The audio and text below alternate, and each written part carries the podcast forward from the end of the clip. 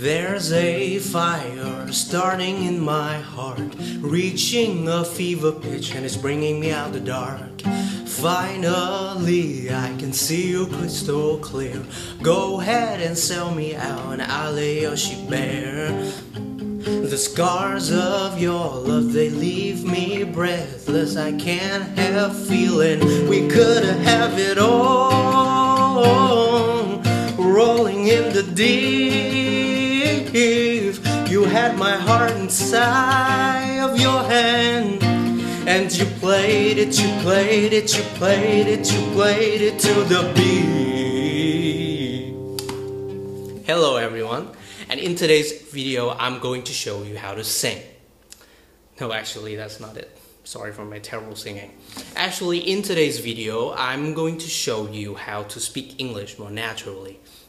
You know, I personally got 8.5 the IELTS speaking, and to be honest, um, singing helps me a lot in this process. I mean, it helps me to know exactly how a word is pronounced, and songs gave me a huge number of useful and you know academic uncommon vocabulary to use in my IELTS speaking. But um, singing is just one piece of the puzzle you have to know a lot of other things in order to be successful in the IELTS speaking. And got 8.5 just like me. And okay so basically in today's video in today's episode of 5 minutes about IELTS I'm going to show you how to speak English more naturally more beautifully more poetically more rhythmically and more fluently. So welcome. 5 minutes about IELTS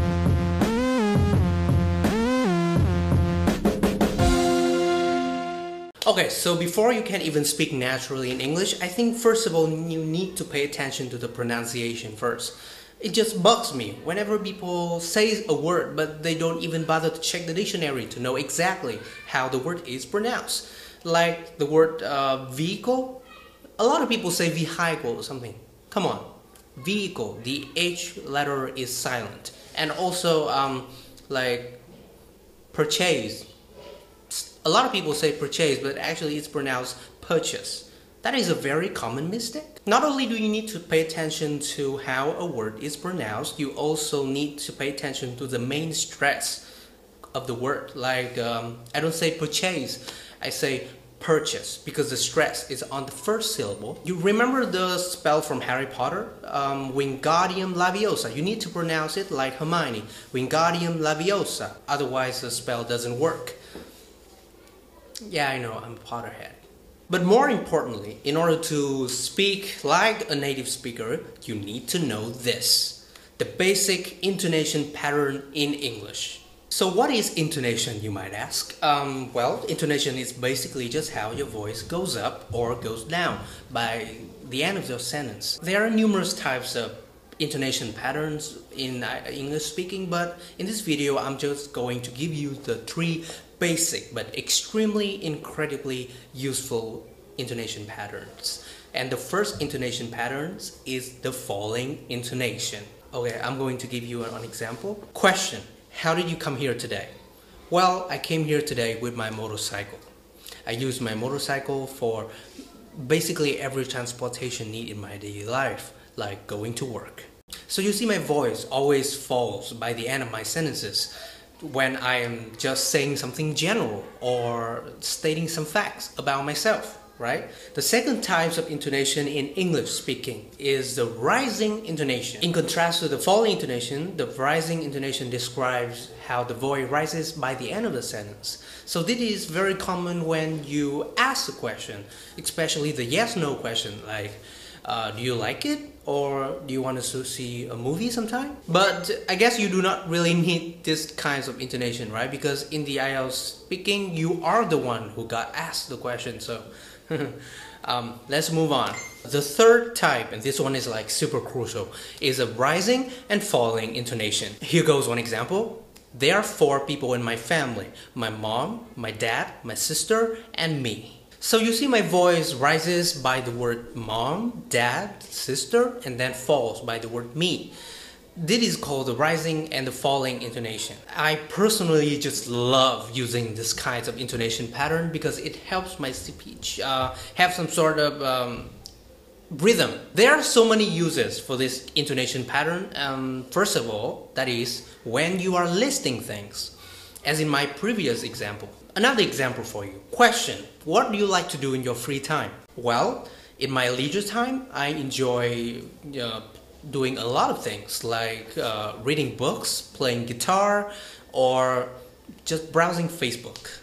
So when you are listing a number of items, you need to go through the list and like that raise your voice like that throughout the list and then falls by the last item. Secondly, you can also use a rising and falling intonation when you are not finished speaking.